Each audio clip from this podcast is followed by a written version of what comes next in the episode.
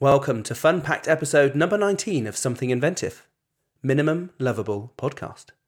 Al and I are joined by new, rather inventive employee, Claire Harris, to discuss cybercrime, driverless cars, flexible working hours, fake news, and the global data protection regulation, or GDPR for short.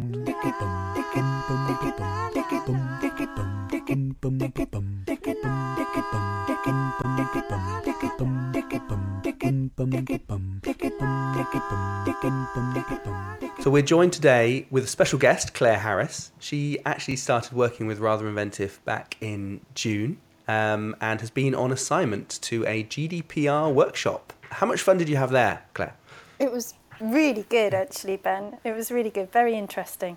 So I'm looking forward to sharing some of the points that I picked up. Yeah, great. I think it, it is a big topic. Um, and I think there's a lot to, to talk about there. But before we do, let's let's go into something a bit um, lighter. And uh, Al, you went to the Bath Digital Festival. Was it last week? It was the week before last, actually. Oh, was it? That Yeah, long yeah. I mean, it ran for ten days, and um, although certainly some things there were, were, were lighter, some of them were very heavyweight topics. Really? really, yeah. And um, I got my money's worth because it was fifteen pounds for any event you wanted to attend. So it made it was a no brainer for me just to sign up to as many as possible. Um, which saw me running across Bath at high speed, often in the wrong direction. I may, may add to get to and from because there was no time in between some of the talks, and they overran a little bit. So um, yeah, it was it was a day of logistical planning. I'd planned exactly when I was going to eat and where I was going to go and all these sort of things and how I was going to get I can food. just I can picture you running across Bath with sandwich in your hand. Exactly. Yes. So there was Water there, the other. exactly. There was very little break at, on some of them. So yeah, I got my money's worth and went to a real big variety of different things that weren't weren't all techie. That uh, there was various different um, avenues. So there was a Tesla car and the Dyson team were there with various Hoover thing contraptions. So there was uh, yeah, a real real big variety. But um, I, I thought what I'd do is I'd just skip through some of the interesting talks I went to. I think I went to twelve or fourteen, something like that. Really? Yeah, some of them were like three hours long, so I really put in the time. um, but I loved it. It was really, really good, and uh, hopefully I got there was there was someone papping photos all the time, so I think I'm hopefully in all the photos, but I haven't seen them yet. um, so I'm just going to dive right in. I'm going to do them in the order that I did them because I'm lazy and I've just written them down in that order, so they follow no particular pattern. but um, the first one I went to was really interesting. It's probably the best one in terms of future thinking, I suppose. Um, and that was from Nat, the NatWest fraud team on cybersecurity. And so they were there, and they work in the fraud team. So they deal with these kind of phishing scams, you know, email scams. There's a whole load of new words uh, built around the word phishing. So there's, there's vishing, and Vishing. yeah, so that's audio or video phishing. video, yeah. Audio. Well, I thought that, but actually it's not apparently. And there's other things that end in ishing that I didn't write them all down, but uh, they're all bad and they're all basically out to scam you. And and if there was a graph of like scams, it would be going up, uh, like not Really? vertically but massively up. Yes. There was Do you remember the one we got recently from um, a client uh, where they were sent an email, uh, supposedly from WordPress support, asking them, telling them there's potentially a hack on their website, Indeed. and they need to add this file onto their WordPress installation to protect against it. That was very easy to, very easy to identify as spam. It was, but some people might do that. I can No, definitely. yeah, absolutely. It's very hard. First thing to do is look for grammatical errors or if it just doesn't quite make sense. In this one, it said, um, "Your site has been taken over by hackers with evil's intentions." that for me, this is a spam email. That was in the first sentence. I'm like, "Well done, guys. You've really Didn't failed." it have after that? What? What? what, what? Yeah, I shall. Yes, I shall move on to the content. I've got like a content notes from one of my um my talks. They could probably have done with attending that, but um, uh, yeah. So they're easy to spot, but there's lots that are not easy to spot. Um, and I won't. It was a two-hour talk, so obviously I can't um, recount it all. But the, the takeaway points for me um, were that you just can't trust email or even SMSs. And we do trust them. And even if they appear to come from the person you're expecting them to come from, they may not have come from that person. Their email could be easily hacked with a password that's guessable. The, scammers will sit on your email account and check what's going on, seeing what you're up to, and then at the exactly right moment, they will deploy a scam that is just it's it doesn't seem unusual for you to be receiving an email about I don't know an invoice from a you know from someone or a change of account details from someone, and it, it won't register as you as being weird because it's you're expecting it and it's from the person you're expecting it from. So there's just you've got to be so careful and uh, essentially just don't trust email. Uh, uh, and I, it's something I do as well. You know, we email things, and you think, oh yeah, that's information I've got, and I've told them this, but they, you know, may never have seen it, or someone's intercepted it. So it's pretty scary. So we've got to be careful going forward. And SMS is another thing. You kind of trust those a bit more because you know it's from your friend, but is it really? You know. Mm. Uh, and there's apps out there that can spoof any from num- phone number and so forth. So it's it's incredible. But one of the most interesting things they, they did was to play back a tape of um, a household name company. So this is a big company with procedures and processes and so forth, and how they actually got scammed, nearly out of seven million pounds on the strength of, well, it was one phone call really, but a lot of background work. Like these scammers, they're not just phoning up people randomly. This is months of work, and when they find places where they've been doing it, you know, they can they've got like flip charts and offices and whiteboards of how to uh, get in and do it. They know all the employees. They know what the employees like from their Facebooks. They know what their you know the sort of personality they're like, and they'll play on this and find a way in and scam and scam big companies. And they played back the tape. Well, it was a, recording of the tape word for word um, because they this company records all their phone calls, ingoing and outgoing, and it was it was scary to listen to because you can see just with little bits of information that have been given and uh, uh, and received from the different people they spoke to, they were very easy, very quickly, easy, easily able to gain trust from the top accountant in the company, and ultimately they gave away their login details to online banking, and they were able to transfer. Well, they try, attempted to transfer seven million pounds out of their account, and they, they would have done it if if if they just hadn't been quite so greedy, because the first two was for seventy k, uh, and they those went and they go to these um, holding accounts, which are often also hijacked. So you wouldn't realise that your account was kind of hijacked in this way. Oh, and right, yeah. yeah. So you often think, why don't they just get the person whose money it goes, the account it goes into, which is a sensible thought. But often these are like they're called um, oh mulers or something, like money movers. There's a mm. word for it that they use. It's something like a muler. so again, there's a lot. It, it's like a, it is organised crime. You know, there's nothing you know, haphazard about it. It's organised, very organised crime, and it requires a lot of balls to call up a big um, company and you know ask for their login details and keep them you know keep them believing that you're from the NatWest fraud team. That was what this call was. They actually believed they were from the bank. So um, yeah, it was quite something. Wow. You just got your head in your hands, going, "Why? How could you do this?" but they did do it, you know. So incredible. Um, it's very similar to um, you get we're with HSBC, so you might get a call from HSBC saying there's a fraud on the card, and so yeah, uh, they, they, they they call you and then ask for your details, which is always a bit strange. But yes. I, I I will always say no, I'll call you back.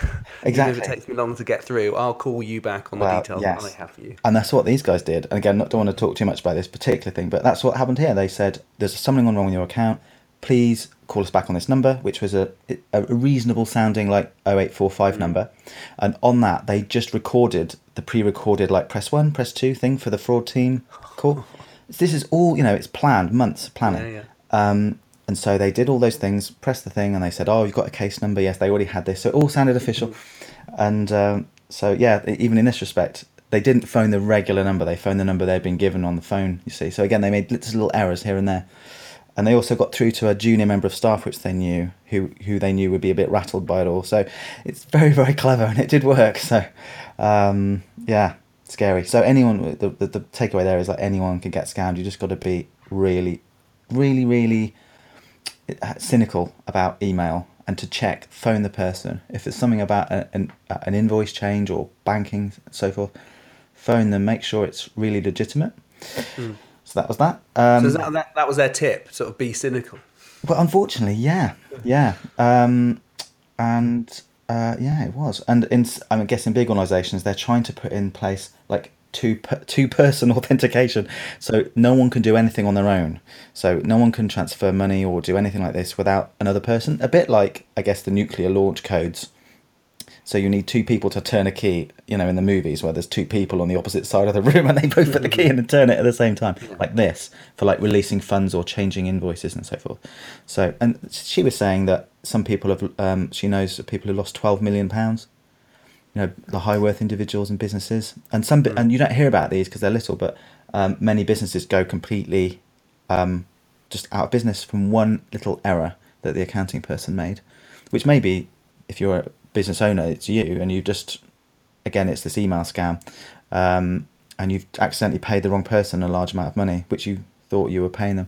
And of course, this double sting is that you've lost that money, but also your supplier wants that money as well, Yes, I know. and that's what puts you out of business. Yeah. So um, yeah, it's terrible, really. So I'll move on because there's loads. um, the next one I went to, I went to a flexible working for mums um, talk. I was the t- only male, so I was the token male in the room, which is interesting. but since I work flexibly from home, I thought this might be interesting, so I went along, and it was quite interesting. It's more of a discussion sort of thing about the future of working and, and how hard it is for people to find flexible working when they're a mum. So yeah, that's interesting, and I think there is a trend now towards more home working uh, and hopefully more working around family life rather than family life having to suffer. But from the people in the room, half the people sort of did work flexibly, and half just couldn't get in to do that. And I don't know what the answer is, and we never we didn't come up with a solution. But it is really hard to f- go and get a job that where you already have that trust uh, from your employer to work at home. It's really hard It's, to do. it's something you, you do, don't you? I mean, as well as working flexibly, you, you, you sort of have time looking after the children in, in, in and around work. Exactly, So yeah. it's while, while you're not a mum, you do have some of that, um, bear some of that responsibility. That Yeah, I did make it clear in the talk that I wasn't a mum Hands off anyone who not a mum. because everyone went around did a little sort of spiel about who they were, and I was like, "Well, I'm," I, and someone had said, "I'm not a mum," because they they were they they were in, like a recruiter. I was like, "Well, I'm not a mum either, but." Don't forget about the dads out there because that's Yeah. important too, you know. So uh, I was like standing up for the men there because it is. It's You're right. important to be a dad and be around. It's not just mums. It so- is, and if you want if you want men to take more responsibility of um, looking after children at home or at different points, you don't you don't really want you want them to be able to pick them up from school or take them to school Yeah. or, or join in some of these um, social events. I mean, it's it's something that um, it's it's actually quite nice to do. It's something I, I get the opportunity to do. I don't do most of, most of the looking after the children, but a lot a lot of it I will get the opportunity to to take them to these events and at school, and it's nice. It's nice to be part of that, and um, but I'm, I'm in a privileged position to do that. A lot of people don't. They really want people to be, if they're working, to be at their place of employment, um, even if it makes no sense for them to be there. Exactly. So it's quite, I, I guess, an old-fashioned principle that we've Mm. sort of kept with sort of nine to five or nine to five thirty. This kind of that's what you do. Like pubs close at eleven. That was really from the war, you know. But we kept, we keep it going because that's what we do. That's what it is. No one wants Now, to that, change that's, anything. that is something that is truly ridiculous. Uh, Yeah, I mean that's changed a bit now, you know, with late licenses and things. Not that I have any to ever. I'm rarely up past eleven to go out, but um, uh, it's uh, it's just something that just becomes ingrained, and, and so everyone does it, so it's normal. But it's not normal to be really productive between the hours of nine and five for most people. It really isn't. So that's a waste. But uh, anyway, that's uh, probably another podcast. No, but it's Um, good. It's good that they were discussing that because even though there are no solutions to it, it, it's something that needs to be talked about, and eventually people will identify that either it's not a problem for you know to have their employees in all the time, or, or that they need to make concessions. They need to change things. It's, concessions is the wrong word. I think they'll get benefits from doing it. Oh, to- totally. I mean, the, your your staff turnover rate would would go down because you'd have massive staff loyalty because you can't find those perks anywhere else, and they're intangible. You know, they're not. You know, oh, you get a you know a car or something that it's time with your children, or and it's not just with, with children either. We were quite clear that it. You know, if you're into doing something else, like say you want to go on a bike ride, uh, fine, go and do that, and then work in the evening. You know, that's the sort of ethos. Um, so there. Um, here another one I went to was uh, a talk from a guy representing um, Google, uh, and uh, um, I don't know if you've heard of this, Ben. It's there's a sort of series of workshops and talks going around the country called Google Digital Garage. Or Yes. garage, I suppose. I have heard in of it. America. Um, so it was one of those, and they tend to go to like small, out of the way places, um, and do talks about how to improve your you know presence online, how to use Google, all of different sort of Google services. So that was that was quite good. We, um, I I went to talk about analytics and you know the Ad, AdWords sort of system. So um, yeah, and I would recommend if it's free, yeah, really kind of professional, slick um, presentation. So I would recommend if you just need to find out all about Google. I mean, everyone uses Google in some way, so it's yeah. If there's anything near you uh, to do with the digital garage, then uh, or garage, uh, then uh, yeah, go along to it. I'll see if I can find a um, a list of where their events are and Hmm. post it in the notes. So moving on rapidly, completely other random thing. This was one of the highlights for me. This next one, uh, not because there was a free drink at the bar, but because um, because it was well, it was from a company, so it wasn't sort of talking about general stuff. It was like saying this is what we're doing. First half of the talk, eh, not so impressive, but what they their actual product is just a really good idea. And you know when you see something, you think that is so obvious, and I don't mean that to be sort of demeaning or patronising. I always think that that for me that makes it a really good idea because it's so obvious that why haven't you done why has no one done this before? But it's a problem with passwords and uh, no one can remember their passwords. People choose really simple passwords which is a problem for the first one of cybersecurity you know that's a really weak link. Um, and no one can remember things and it's only going to get worse. And if you think of the future of passwords you may be forgiven for thinking like biometrics is like going to be the future maybe for passwords. So it will um, you know look at your eye or um, your fingerprint which phones do now um, and so forth. But actually if you listen to the arguments biometrics is just a terrible idea for authentication. It really it actually really is. I never really considered it. But um, with a password if you if your password is stolen hacked or you forget it you can reset it. Yeah. how do you reset your eye if someone gets a scan of your eye? You can't. How do you do that if someone gets a scanner your fingerprint and can sort of, you know, stick it on something? You can't ever reset that. You can't. You can't. It, it will only work if it if nothing ever got stolen from you. It would be mm. fine. It would be bulletproof. But if anything, which and you know, again from the hacking, it's going to happen. You're going to have fake retinal scanners that scan it, create a fake eye, whatever. So yeah, biometrics is such a bad idea. What what they had, their product is just brilliant. Is instead of password, you have a visual sign in. So you get a picture, that your own picture that you've uploaded. That's your kind of password. Is a picture that you've uploaded, and then you press four different exact spots on that photo, and that is your password that no one else could possibly know. And you don't forget it because you know where to go because it's a visual thing. We're not Yes, very we good should- at remembering numbers and letters, but we're really good at remembering pictures. Yeah, uh, we're very good at knowing space, knowing where things are in a physical Yeah. space more than um, yeah numbers. Yeah. yeah, interesting. So for every different site, you'd have a different photo, and you'd see the photo, you go, "Oh yeah, I know," and it would bring back a memory that no one else would have, and you'd say, although the photo may, you may think, "Oh, they'll they'll click here, here, and here," but there might be something in the photo that actually is meaningful to you, and you click that. It's just genius. I love it. I think it's such a good idea. So uh, yeah, that was that one. So are they doing that anywhere? Yeah, I mean, they seem to have, they seem to be um, doing that abroad a bit. I haven't seen it in regular use yet, but they've been going a few years. It's called Pixel Pin. Um, yeah, they've been going a few years, um, and then they've got sort of a sales. You know, they've got, they're a little team based in Bath, but I think they've got us a sort of worldwide reach, and I get the feeling they're in the Far East quite a bit, dealing with technology companies. Mm. Um, so yeah, it, it's something to look out for.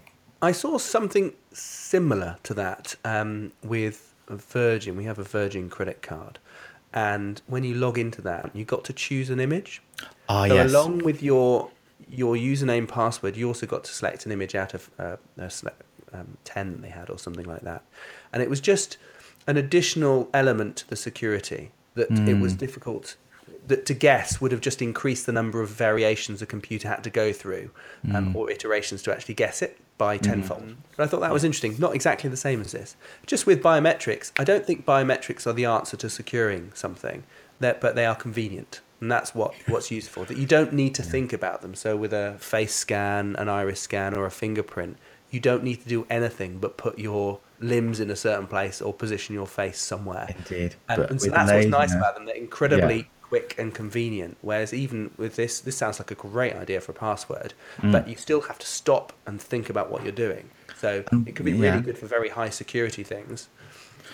I mean, um, but why shouldn't you? These are important things that you should think about. Yeah. You but know, I guess that gives people different levels. You know, you can. Um, I think with the iPhone, you can use their thumb, but you can also have um, uh, both a pin code as well. So you can Yeah. have a very long pin code. You make it as long as you like. Well, the longer you make it, the better it's going to be. But it's more difficult to remember and takes you longer to type in. But then, if you think like a criminal and cyber, you know, um, cybercrime is only going to go up, And if you need the person in order to get into something like their fingerprint or their eye, you can only imagine what the next step is. It's going to be abduct. Well, it is because people will need the actual person to, Well, to get seen into it. in, things. um, uh, like car keys. Cars are now so secure that you need to break into the house to get the key. Is that, that's the weakest point of entry. So you have to think what's the weakest point of entry in a biometric system? The person. Yeah. Well, like, yeah. And it, So you're it- carrying around uh, passwords on the end of it. your fingers. Is that something you want to do? Not, I don't. no. exactly.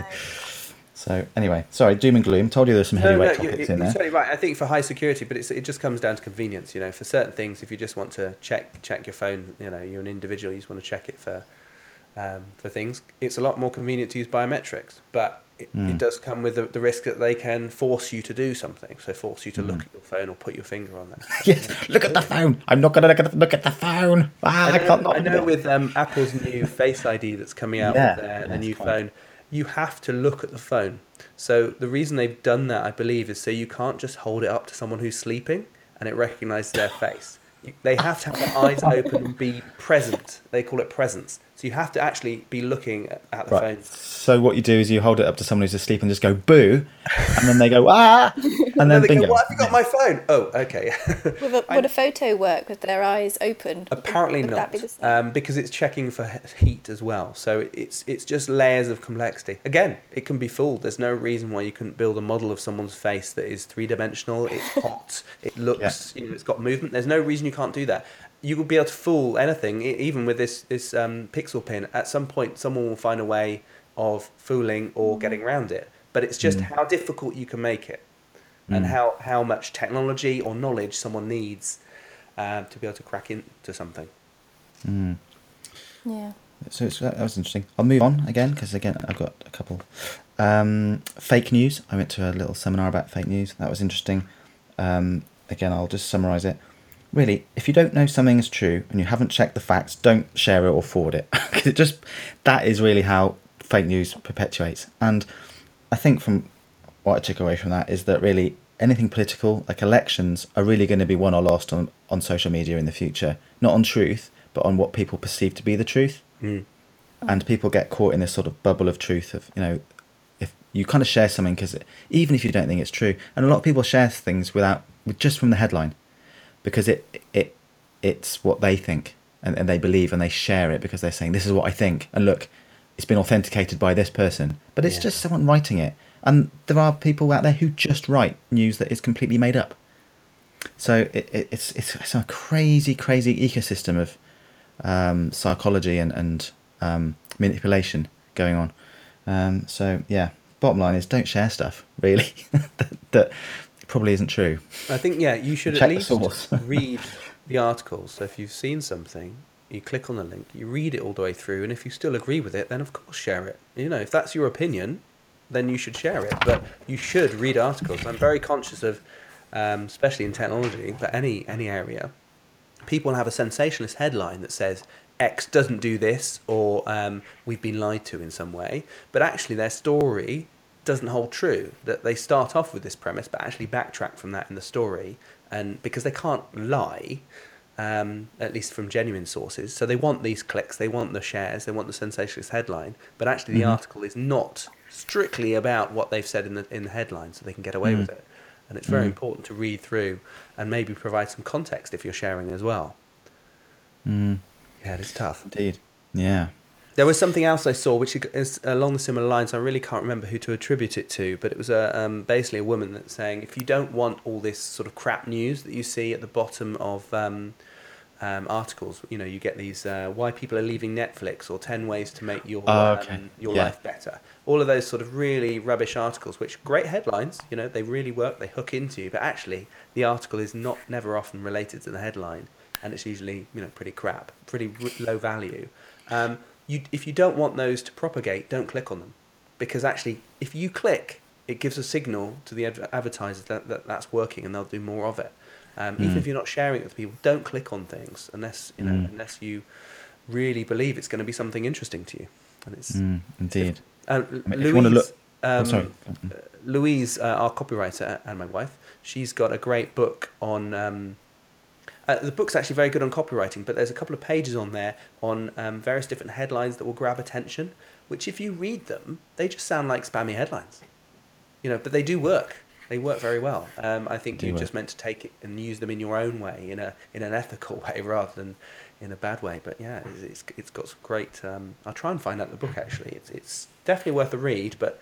These um, it's quite scary looking through this list of things because you can see them in every every one of these sort of spammers, um, these spam articles. I'll just quickly uh, move on to my next talk, which was um, about doing good. So businesses doing good online. So there's a couple of startups. It was mostly about food. There's one key thing that, that one of the entrepreneurs said, um, and that was that he really hated people being referred to as consumers, and that he refers to people as citizens. And I, I just love that. He just says it's citizens. We're citizens, not consumers, and it completely changes the way you see the whole the whole economy and people and communities.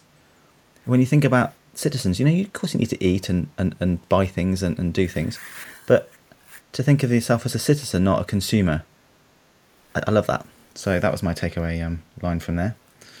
Um, uh, let me think. Look, looking down, oh, there, there was just a really quick thing. Um, I went to one about um, pro- uh, product iteration and research, and just one thing I really liked out of that was, um, you know, we often talk about minimal viable product, Yeah. like an MVPs when you're developing something new. Well, uh, there's there's two other ones. so there's a a, a minimal a, a minimal testable product, so an MTP. so that's something really like micro, small that you can just test in the market or with your a focus group. And then this one I really like, which is an MLP. Any ideas? Minimum uh, lovable product. Yes, that's true. That's right. yes. So it's a minimal product that people are going to really love and really feel an affinity with. Do you find that it, there's always a race for people to find out the um, uh, abbreviation or buzzword that people are going to use in the media? so, Yeah. Because it's got love in it, people think, "Oh, that's quite nice. That's quite soft. We can we can use that." Mm. Uh, Yeah, indeed. Yeah, there's lots of new there's lots of new terminology I'd never heard before all over the place. I, I, I know what they're talking about. So ba- basically, because I think viable can be seen as a bit cold, and it's like, what's the most basic? To be honest, I, I do agree with minimum viable product, or at least the sense of it. Mm. But I see where they're coming from with lovable. You know, let's build. If we're going to build something, let's build something that people are really going to like and get their Mm. hooks into. Uh, Yeah, yeah. So that was my uh, takeaway from there. And then I went to a, a panel discussion on driverless cars, which is something of interest to me as I don't drive. It's kind of like what the, what does a computer do in an event event they can't avoid a collision? What does it do?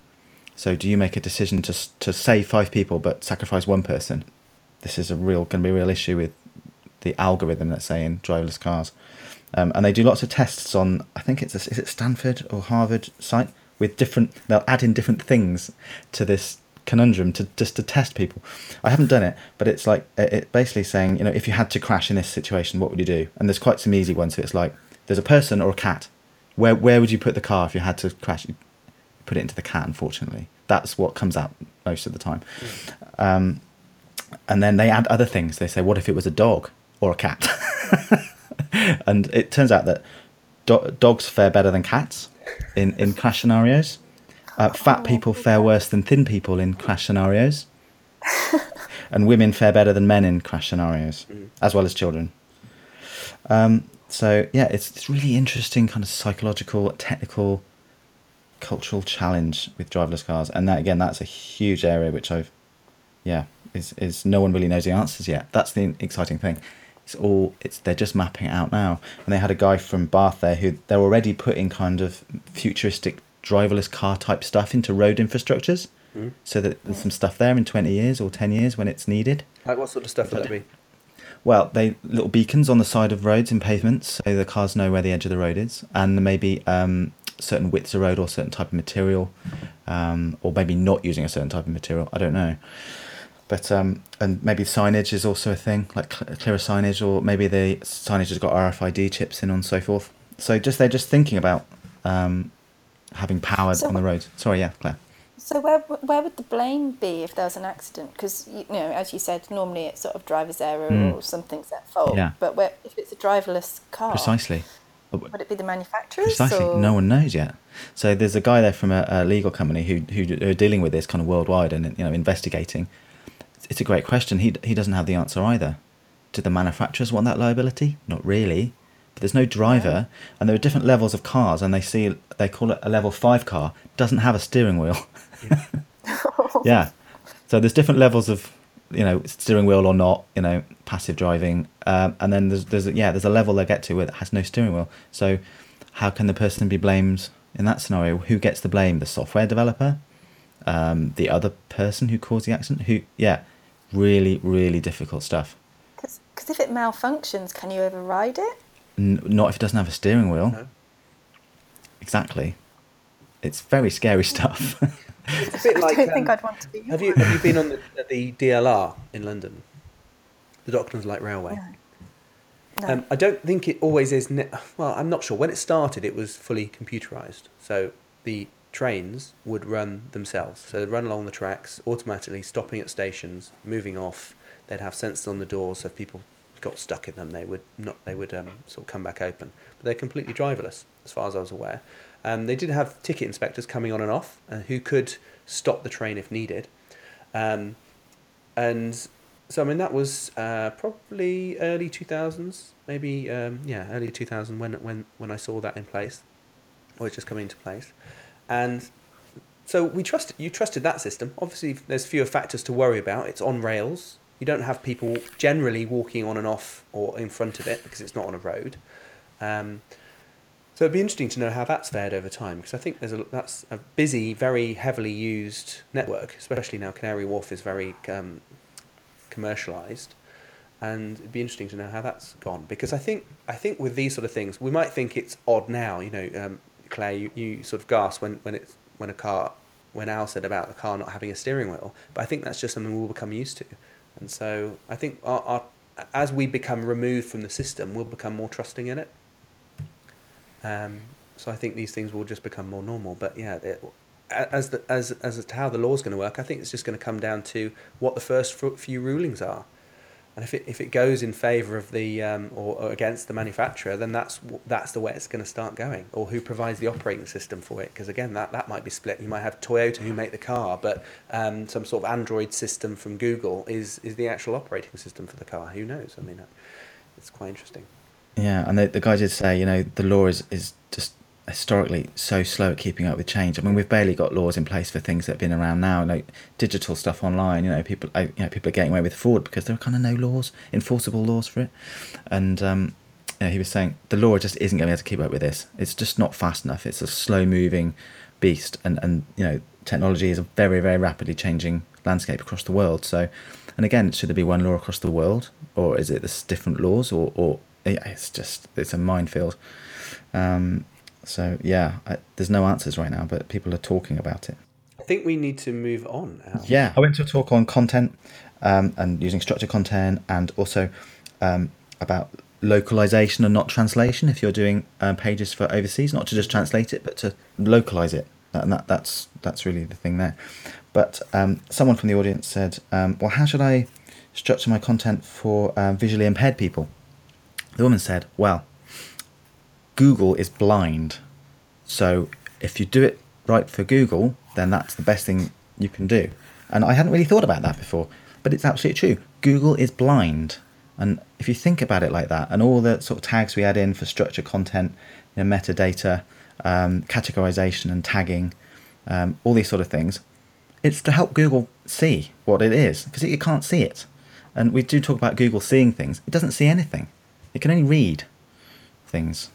So, um, but it can read things not in a, not a visual way, but just from the data it's got. So it is, it is blind. So I really I really like that uh, phrase. And that That is nice. I've, I. I, yeah, I've never thought about it in that way actually, because I, Hmm. I always when when you want to see um, uh, the order and structure of the information, there there are various web services you can go to which strip out all of the sort of visual stuff and just show you what Google sees. But you're right. That that is almost the same view that you'd want for a speech reader for someone who can't see at all, who's using Hmm. their browser to read it out for them. It's very similar.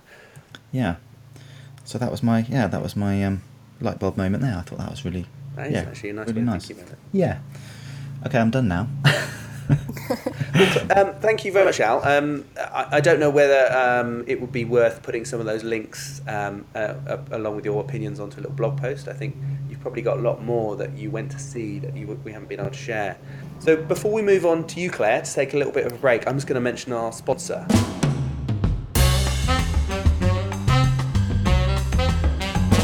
Which is Ticked Off. Um, so Ticked Off is for any startup or small business who wants to promote themselves online and just needs a little bit of help. It's particularly useful if you don't know where to start, who to trust, or you feel you're just too busy running your company to make time for marketing. Ticked Off might well be a good fit for you.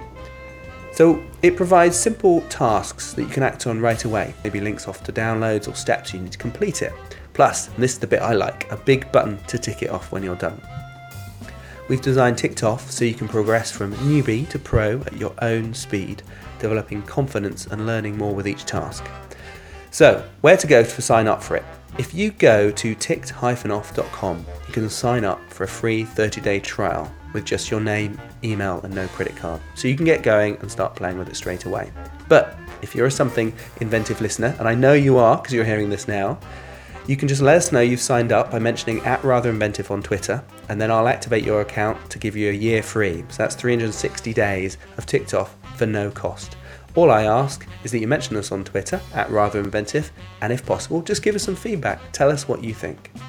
Ticked Off helps you be the boss of your marketing one task at a time. So, Claire, you've been quiet, but now is your time to shine. So you're going. You went to a workshop on GDPR by Kidwell's Law in Hereford. You've also been working behind the scenes on um, basically getting rather inventive up to speed on GDPR. Do you want to just tell us a little bit about um, what we've been doing um, to bring us up to speed, and about the workshop, and you know, tell us what GDPR is? Okay. Well, GDPR is quite a big thing to get your head around. So I'm still learning. Um, so yes, last week I went to the talk at Kidwell's and it kind of started to make GDPR feel a bit more um, kind of manageable. Mm. So GDPR, what basically what does that mean? That's uh, General Data Protection Regulation, and that regulation is changing next year. So from the 25th of May, um, there are eight new clauses basically coming into the regulations that businesses need to have in mind and prepare for over the next few mm. months. GDPR is how we handle personal data to protect against cybercrime of the future. So it's quite fitting with some of the things that Al was saying. Um, so it's it's kind of being aware of the information that we hold um, and kind of really evaluating whether we need that information and that we have consent to hold that information. Mm. So the personal information that um, we need to get consent for from the 25th of May next year um, is to have people's full and last name, so their entire name, um, a photo of the personal emails. So a personal email if it contains their full and last name, is still personal right. because they are directly identifiable. So going forward, uh, people would sort of ideally need to start using their initials or um, something else uh, if it's slightly, you know, if they don't want to have consent for that. So it's sort of it's not just clients, but it's looking at employees as well, sort of within a business um, that you have consent. Uh, for those sorts of things. Social media posts, that one I was slightly vague on. Um, so I think I need to do a little bit more research about what it is about the social media posts that you need consent mm-hmm. for. Uh, so obviously medical data, IP addresses, cookies, bank details um, are also under that umbrella of data that you need to have consent for. Um, so it's kind of uh, from the um, from the talk, it's it's kind of taking a practical approach because obviously every um, business has a sort of different requirements of information that they need to hold. So there's there's no sort of direct path. There's no kind of um, sort of approved seal of you are GDPR uh, sufficient. Uh, but it's just making sure that you know what data you hold. You have consent for that data. Um, if you've contacted them and they haven't got back to you, you can reach out again. But if they don't get back to you and give you that consent, then you know you have to remove That's that data. It, yeah. Um, so there's no, you know, it's it's not optional. um, you have to you know you have to take responsibility for this. Um, so when you when you sort of ask for the data, from what I understood, you need to you know be very sort of clear and transparent about why you're holding that data and sort of share the reasons for it, whilst also kind of letting them know how long you're going to keep it. Uh, so maybe you you'll say we're going to keep it for 12 months, and then in 12 months' time, you maybe well you'd have to get back in touch and say, do you mind if we hold it a, little bit longer? Mm-hmm. Um, you need to notify them of their rights uh, because one of the new um, kind of points. Um, from May is that people have the right to be forgotten. Um, they have the right to sort of access it and know the information. Um, if they do request the information from you, you have 30 days to gather that information and present it in a very sort of intelligible form. Um, and you're not allowed to charge yeah, for that's that new, process. isn't it? Because people were charged before. So, um, and you have to sort of demonstrate to them how you will appropriately delete or shred that information, um, and also make them aware of how they are able to lodge a complaint. So it's kind of being really open and transparent about what you have and how they can kind of get rid of it, I suppose. Um, but who's checking up on them? So let's say I dealt with a um, a company and they said mm-hmm. and, and they and I then have to sign some sort of consent form. Is that right? To say that I'm happy yes. for them to have my data. That's something they would produce. What I would. Yes. Sign. So each company would have their own kind of policy and request form um, because each each company would be wanting different information and sort of be using it in different ways. Mm-hmm. Uh, but I do wonder on a sort of personal note, I do kind of wonder whether it'll be a bit like the T's and C's with you know everything mm. we sign up for. Mm. Do we just tick a box and yeah. we, we, sort of get numb to it? But I mm. think. Uh, you know, from January next year, the BBC, it's already on the radio at the moment. They're mentioning GDPR. It's going to be sort of splashed in the newspapers. So I think people will become sort of hyper aware um, for a few months and sort of until they kind of get sort of bored of it or um, yeah. kind of so used to it that they're just like, oh, it's another tick box. I'll just do it. But mm. I think it, you know, it does safeguard us. So on a sort of a, on an individual personal note, um, now when a company you know has me on their database and they try and call me and I say to them can you please remove my data from your database? and they sort of slam it down. If I can get the name of that company and a email address I can email them and you know um, CC in the ICO and give a written request you know please remove my data from your database and they to to um, they have to oblige. They can't you know they can't kind of ignore that. but who checks that? Uh, the ICO so, they seem a bit so stretched the, as it is now. Well I can't really speak for them hmm. but from what I understand um, if uh, there's a data breach um, or anything like that you have 72 hours to report it to the ICO wow. Um, because otherwise um, there's fines in place and there is a sort of a sliding scale depending on the business, but it can be up to 4% of your annual turnover um, with a maximum of 20 million. Um, obviously, that doesn't apply to most businesses, um, but they are they are kind of trying to take it seriously. Mm. That was the impression that I got from uh, the talk anyway. And in some ways, going to the talk made me take it a little bit more mm. seriously because I was kind of like, is it just, you know, a little, you know, kind of a bit more paperwork? Yeah, it, it, it sort of just reminds me of the EU cookie law, which was like, oh, mm. cookies, mm. are going to steal all your data, you know. And then now it's just, oh, it's another tick box. Okay, fine. You know, it's so blasé. It's just in the way. I click OK to confirm it. I don't really know what it means. Well, I mean, I do, but most people just be like, oh, another one of these boxes. So it just becomes a little bit, and and still things are tracked online. So I'm just wondering whether this is, yeah, it's really like nice approach to safeguard your your details and so forth. But how would you, as just one person, let's say, you know, I was a PowerGen customer like five years ago how do I really know that PowerGen don't have my details anymore? Well, I think if you go through the process um, and you know you ask for that data and um, you know if that I guess you'd find out if there was a you know if there was a data breach and you know you resulted in you know you had an effect from them holding that data, so damage to your reputation, financial loss, then you would be able to sue them for that. Mm, that's okay. I don't really have much of a reputation, so I'm good there. Um, but yes, I don't know. I think the only the only time that it will really come to sort of play is when there's been a data breach that affects you in a damaging way, Mm. um, and that's when you will know. Um, Yeah, that's what I think with the fines. I think that they they will be very strong, and I think this is giving them more right to fine people and, and um, sort of take people to court than they had previously because it is a bit woolly. A, a lot of these things are, are in place to some degree already, but they're very woolly and they're not as nailed down. I think this is what it's trying to do. Um, Yeah. There are some other things that I'm more interested in, um, such as implied permission, and, and I'm not sure exactly what it, what the extent is. But at the moment, if you if we have a customer who who buys off us, then we are allowed to communicate with them uh, along the same lines of whatever they've bought from us. So, so in, in, in what we have, if someone's buying internet marketing services off us or a website, then we, we send a monthly email newsletter out um, talking about those sort of things. So it is very relevant.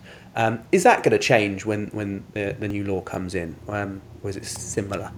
It's it will it will be changing. Um, I would I would suggest from what I understood from it that um, safeguard yourself and have that consent. There's no harm in asking people and kind of reaching out and possibly looking at it as a positive opportunity to kind of touch base with, you know, uh, people within the database that you, you haven't sort of directly made contact with for a while, um, and kind of refresh that.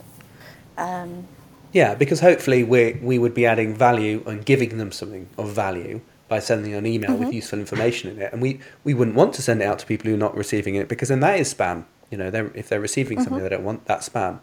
Um, so yes, you're right. It's it's a good opportunity to refresh that list. Um, also, something else is Google Analytics will apply to this. So with the cookie law, you you can have implied permission, um, and then you sort of take it on your own liability that you're assuming that people visiting your website um, are know about cookies and would like to receive those the cook the sort of basic cookies you're using. Um, uh, and those could be Google Analytics, so they understand that you might be tracking how they're moving around the site on a non-individual basis.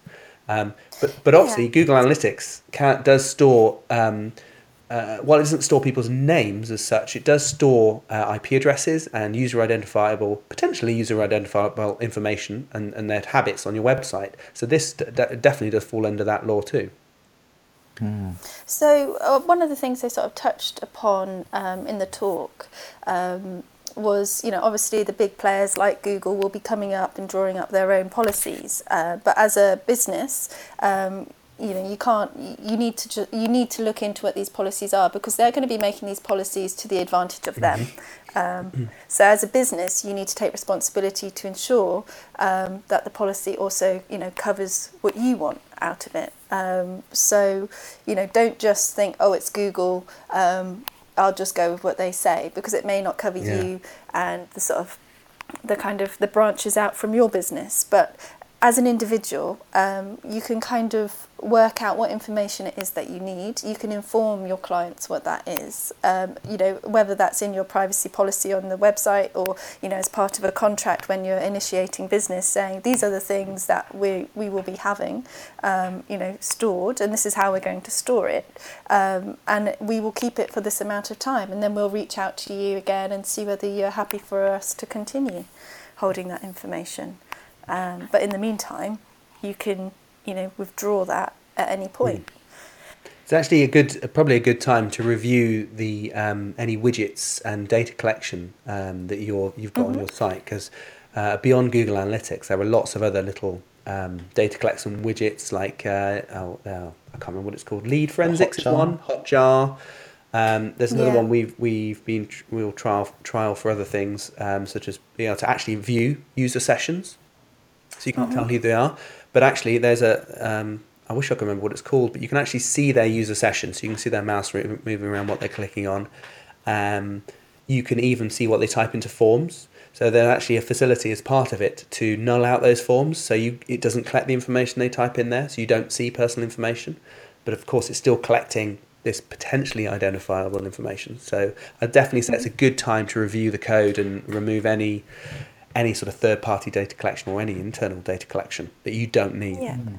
Uh, And also, wh- while you're kind of looking at that data, you can draw up a risk assessment um, Yeah. and really kind of sort of look at how you're storing it. Um, you know, what, how likely is it that somebody is going to take that information um, and abuse it? Um, but then also kind of uh, looking at how you store it. So whether it's in a sort of safe location, maybe you split that data across several files. Um, so yeah, there's there's lots of different ways of kind of looking at it, and I think it is about tailoring it to you as an individual, as a business. Do you think? And there's a lot of big businesses who might, who are either just going to go, "I'm not going to do anything," or we'll just pay the fine if and when because it's actually cheaper, or um, there might be businesses who need to put in place potentially a whole new department for this. If if BT need to start giving out information to people about what information they hold on them, that's an overhead, a new overhead, isn't it? That ultimately the consumer will have to pay for, I guess. Um, so I wonder whether some companies will just be like, well, we'll just pay the fine if if and when we get fined. Do you know what I mean? Because they can afford it. I wonder if any companies will take that view. I we'll Yeah. see. Yeah. I mean, you well, know, we've already got big companies like TalkTalk Talk and um, Equifax, whose data seem, and Yahoo, whose data seem to have been stolen. you know, millions of uh, you know passwords and email addresses Billions and in so the case of Yahoo, isn't it? Isn't that Yeah, and they didn't tell anyone, and LinkedIn as well. I think. Well, they told, And didn't um, tell didn't they say it was 1 billion Yahoo, and then came out years later saying, actually, when that happened, it was all of our data, which was, Yeah, I, I may be quoting wrong, but 4 billion records or something like that. Yeah, and I'm guessing with this new laws, I- and again, maybe it depends where that data's held. You know, because that might be actually held in USA, and I don't know whether that what you know jurisdiction that has with the GDPR. Is this just the UK GDPR? um, it's it's not just the UK. No, it will be happening across uh, the EU, from what I understand. Yeah. Um, but so, but I think there's sort of slightly different clauses. So, for example, uh, for the UK from May next year, um, the sort of minimum age for children to give consent for their sort of data to be stored will be 13 rather than 16. That was the only thing I kind of picked up in the talk. Um, that was slightly different, but I'm sure there'll be other sort of minor sort of changes. So Claire, I'd um, I'd like you just to briefly say what, what we've been doing internally um, to prepare for this. But before we do, I just want to read out a podvert from a client of ours, um, who actually it actually came in on the auto hashtag collector that you set up, Claire. So thank you for that. Um, so this is something that Claire set up. Um, was it using Zapier or if this then that? I don't remember. I think it was if this then that. Right. So you set up something that would monitor um, our uh, rather inventive account for a hashtag podvert and then auto insert it into a Google spreadsheet. Worked like a charm. So thank you for that. Um, so this is from at ht underscore av on Twitter. And they um, put out need audiovisual equipment. HTS specializes in the design and installation of all AV systems. Smiley face. So thanks very much for that, Robin. Um, you can go and visit them uh, on uh, if you just search for HTS av.com and you can go and see their site and check them out. Very nice company. If you want any sort of projectors or display or sound equipment, um, go and check them out. So, Claire, I know we've been talking about GDPR um, at least in a sort of uh, actionable state for the last couple of months, really, and trying to put things in place. Do you want to just very briefly, in five minutes or so, just take people through what sort of steps we've been doing and what we're preparing for? Okay. Um, well, we've kind of been working together a bit, Ben, haven't we? Because we've been looking at the information that uh, you hold, and um, we've been uh, clearing up the files and reducing and in, ensuring that we're holding relevant information. Um, and so we're going through the process of identifying what we have so that over the next uh, couple of months we can start um, kind of maybe being one step ahead with the GDPR and you know uh, finding the best way of getting the consent to hold the information we Mm. have. So a couple of the things that we've been looking at were um, Basecamp, which is a project management system we use. So it's really cl- clearing that out. And a lot of these things, and I suspect this is where other companies may come unstuck. It's sort of things that uh, are good to do periodically, but maybe you don't have time to do it, or you you're sort of focusing on the future. And it was one thing that we always wanted to sort of clear down and sort of archive off um, various elements in Basecamp. So that was actually a really good opportunity to do that. Um, looking through our hosting database as well, sort of clearing out old hosting accounts that uh, are no longer used, but um, it'd be nice to get rid of the information on there um, and delete them down. So really clear, clearing that down. This has been quite quite a good process to go through.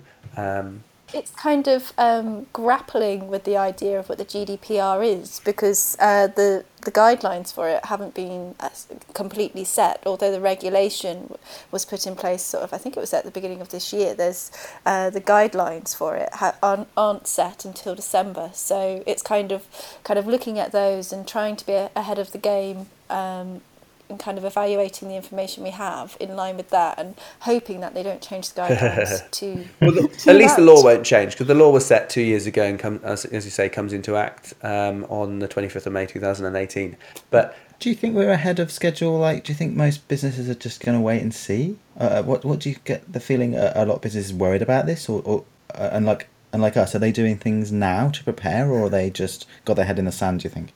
Well, at the talk that I went to last week, they've had to, um, they were fully booked and they've had to create two new sessions um, to to accommodate the people that kind of responded because I think it, it's it's not that easy to get your head around. Um, from the information that I read, it, it's kind of it was a bit sort of hard to grapple with, and not you know not being familiar with that type of sort of um, terminology and um, kind of way of thinking. It, it suddenly makes you think, you know, I can't name people in my minutes. You know, if you need to name people in your minutes, Yeah. what what do you do? You know, do you get them to sign the minutes? Do you write them as initials? Um, but then in twelve months, will you understand who who was there?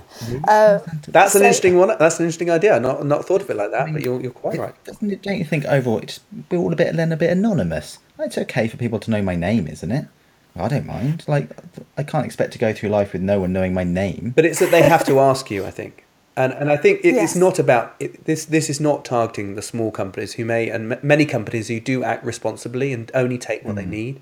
This is definitely clearing up and tightening up on companies who do harvest all this data, particularly companies who sell data and that's their job. Um, or, or in fact, big businesses who, who not only make money through whatever products or services they're selling to someone, to a citizen, um, but also yes. um, selling that data on um, because you've you've at some point in the past said that that's okay to do so, and then it goes to somewhere who uh, so a company who then Forget that tell it on again. clause.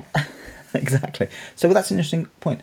Um, what happens to all the current stuff that's out there? Is this like retrofitted, or is this only for like future stuff? So is every company I deal with, like power companies and and you know um, utility companies, are they going to be contacting me to ask for consent, uh, or, or is it is everything that's already stored somewhere else that's not touchable? That's just previous law, and anything going forward from May next year or whatever is like the new law. No, from what I understood in the talk, um, all data, you know, whether it was, you know, got 10, 20 years ago, is still, um, Still fair game. you know, still, still, still needs consent. So, um, for example, at, at the talk, there's a, a lady that um, kind of said, I can't remember where she came from, but she said that they had files going back 150 Oh, years. wow. Um, well, you know, and their board members uh, are named in it, um, and so on. Um, and so the the data kind of officer that was uh, kind of talking to us about it, he was saying, well, anybody that's passed away, uh, their data is fair game. You know, that that's fine. Um, you know, it doesn't doesn't it only affects the living. Um, but then he was kind of saying, do you need to hold that data? You know, that is a huge Yeah. amount of data. Um, you know, is it really necessary? Um, so it's sort of kind of Ideally, you would need to ask consent, but you could also do a risk assessment. So, you know, 50 years ago, would somebody really be bothered about, you know, their name being on some minutes? Um, I would hope not. I would but hope not. that's, but that's what you as an individual, ha- you know, you have to evidence that you've um, either risk assessed it or asked for consent. what if I say no? What if BT contacts me and say, we need to hold this information about you, all your phone records, like all the people who you phone. I mean, BT's a good thing because they can see who I phoned, and I say, no, I don't want you to hold the details of anyone that I phoned. But I still want to buy happened from you. Yeah, what happens That's- then? that- they can't not. ha- They can't. Uh, I can't be their customer, can I? So it, That's what it is I'm a bit like a tick box system. I think there is there is Yeah. a certain amount of implied permission if you are having to hold their data to be able to um, provide a service for them. But it might be that if you say no, it's to say, well, we can't provide a service to you if we're not allowed to know your first name or your So then the whole thing details. becomes meaningless. Yeah. Uh, I'm, I'm not meaning to put Yeah. a downer on it, but then you know my mobile phone company, if you know if they need to store the phone numbers, uh, you know if I was a criminal and I, and I said oh, I don't want you know I don't I don't want you to hold the numbers of all my criminal friends that I phone regularly, you know uh, you can't the orange, orange or EE or whoever can be seen to be protecting criminals by not storing any information about the people they're calling. So it has to happen. So they have to store that information. So it is kind of a case of you like it or lump it, isn't it? You couldn't have a Yeah. phone if you don't want your information stored. Yeah. Yes.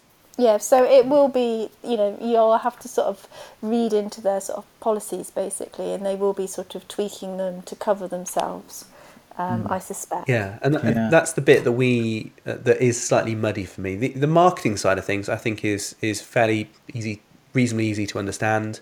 Um, it's when they are a customer and how you're holding that data, and um, you know, like minutes and things like that. It becomes a bit more muddy at that point.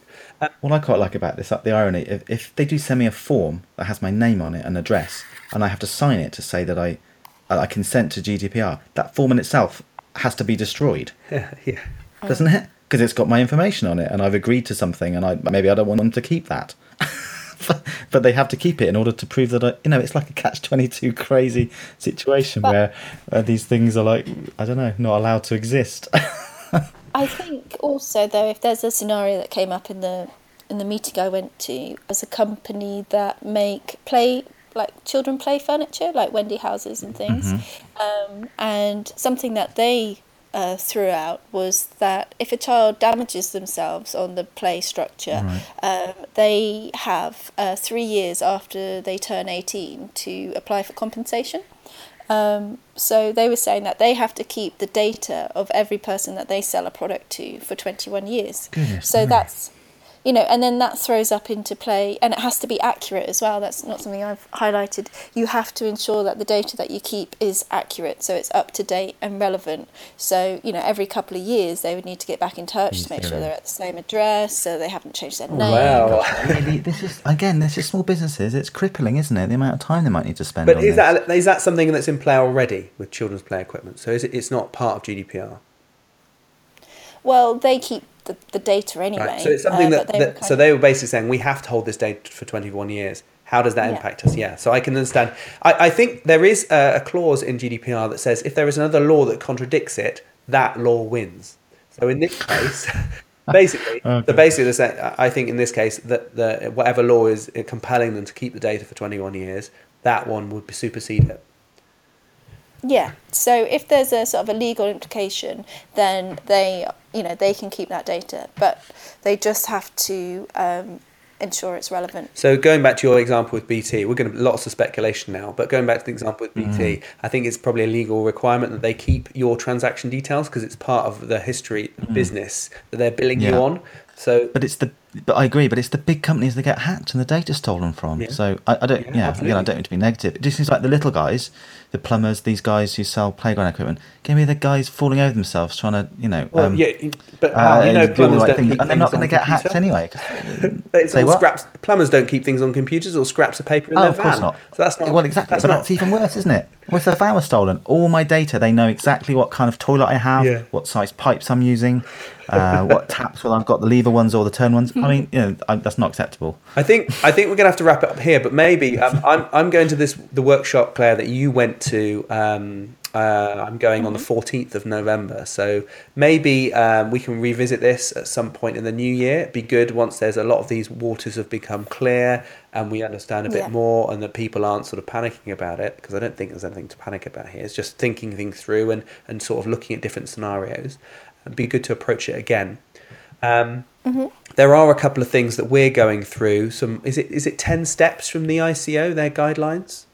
It's 12, 12 steps. So if you're if, Don't miss those last two. miss the last two. That- um, so if we can get the link in the show notes, people, perhaps people can look through those because that, that's basically what we're working through. We've got each of those steps and we're basically going through them one by one, making uh, basically putting a case together that we've covered it off, and that that's as you know our um, our best effort in trying to make sure that we are doing the right thing.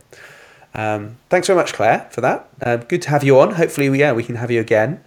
Um, so I'll just finish off by saying if you want to find the show notes for this episode, uh, you can do so on our website. So that's ratherinventive.com forward slash podcast. The uh, this episode will be the one at the top. If you want to get in touch with Al or I on Twitter, I'm at Ben Kinnaird on Twitter, and Al is at Inventive Al. Uh, Claire, do you have anywhere online that we can find you? no, That's honest. Have to get That's honest. in touch with us. Um, if you are interested in being part of the show, you can uh, send in your questions on business, marketing, or creativity for our next episode to at Rather Inventive on Twitter, or you can email hello at ratherinventive.com and that comes straight to me, and I promise I will read it. I may not reply, but I will read it. Um, or if you want to mention your product or service, just like HTS did uh, earlier, you can mention at Rather Inventive on Twitter with the hashtag Podvert, and it will be neatly put into our spreadsheet to read out over the coming episodes. Thank you very much, and thanks very much, Claire. thank you. Bye. Bye. Cool.